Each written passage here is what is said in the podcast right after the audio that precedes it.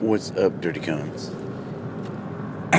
so today is the 75th anniversary of the liberation of Auschwitz. Uh, was a concentration camp during World War II. There were a number of them. Um,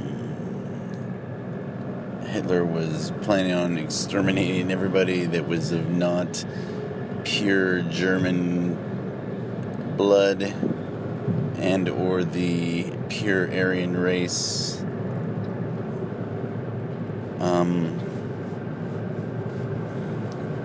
I don't know if you want to call it a very interesting idea. Um, I mean, I, I mean, we have genocides these days all over. Uh, the Rohingya in Myanmar, Sudan, everywhere. Uh, and I, he he made a, he, he, was talking about after the war, he couldn't go back to Germany because he, um, he would look at everybody and he would wonder, you know, where were they? What did they do? You know, were they part of it? And I always found myself in Germany and Japan looking around like for like old dudes, and uh, like, mm, was he old enough? What do you think? You know, um, not that I judged him or something. I just always wondered. And uh, he made a comment about uh, collective guilt. He didn't believe in it, and uh, that's uh, Elie Wiesel.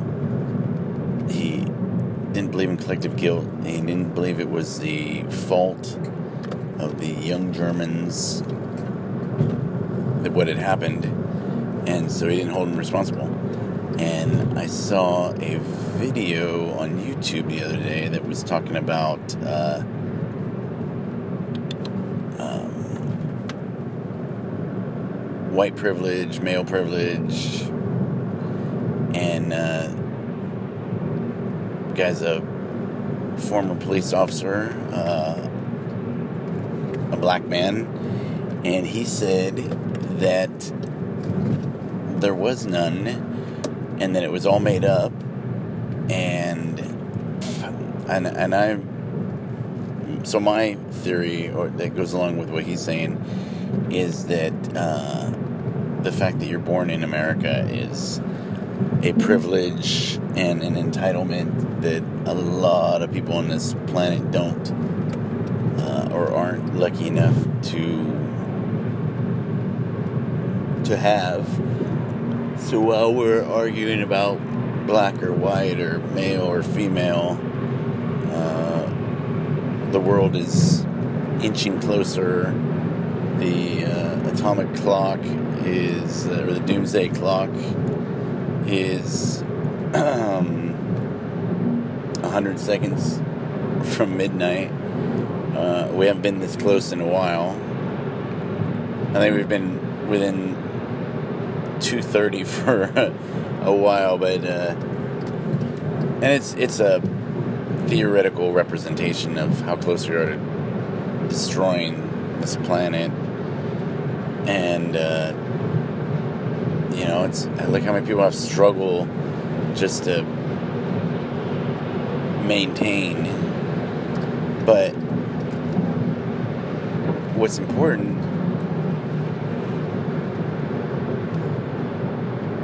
Well what's important everyone's forgotten about because we're too busy worrying about our own skins and um, not putting other people in front of us. Not uh, putting mankind you know what is this good for everybody or is this only good for me think I think we do. Like you can be a millionaire and still be a good person. I mean, you don't. You just need enough. You know. Um, I was listening to a conversation yesterday and, on uh, Howard Stern, and the gentleman was saying that in his mind he was rich you know, and um, I think of do I have a car? Do I have a nice car? Do I have a house over my head? Are my children clothed, well fed? Uh, have, have access to a doctor if we need one. We have access to an attorney if we need one. We have access to clean water. Uh, is there anything I really need? No. Um, no, I'll tell you after watching um, the last full measure. Uh, I had to go surfing the next day. uh, it was a it was a very good movie, but it was a emotionally uh, rough. Um, brought up memories, gave me memories. um,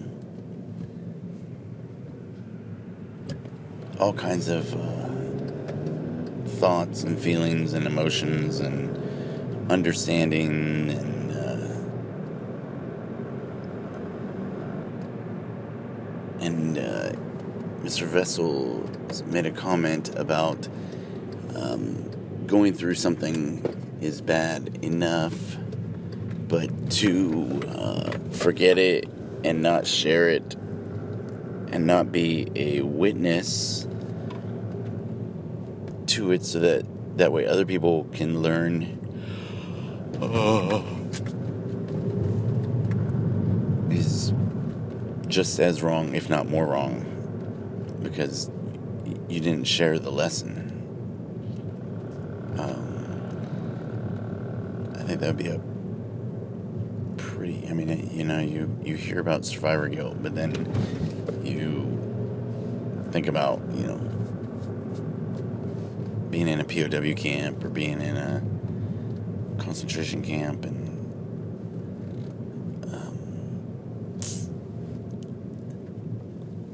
I could could definitely see where people might feel a certain way and then maybe never ever feel like you can do enough to repay um, like at the end of well not the end, but uh, the end of the battle of uh, Agincourt with Henry V he um, you know they're crying and they're happy and he's you know by not our strength but you know God's grace uh, we are here. You know we, what is who's you know Leonidas and Thermopylae uh, well not in Thermopylae but one of the other battles talking about um, you know when they were collecting their tickets and you know men were shaking and you know, why am I alive? Why is my, you know, the guy that was next to me, why is he not alive? Um, and we didn't do anything, or, you know, just got lucky enough to not. So I, and I was thinking about this yesterday. Um, you know, y- you could die at two or 52. There's no rhyme, reason at all. The, and the only thing you can hope is that you've served your purpose or that you learned the lesson from uh, the person's passing. And then you share their memory, you share their what they did in life so that way they're not gone. And because everybody's got to die and everybody will die and but if we um, remember and we pass on and we don't forget and uh,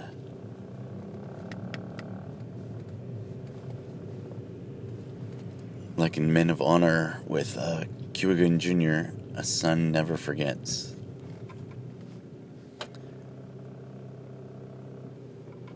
And uh, one of the rules of being a ranger don't forget nothing. So, was our greatest asset or ability? Our ability to learn from our mistakes and not make them again. So, uh, learn from your mistakes, do the right thing, make the world a better place, be good people. Who ya?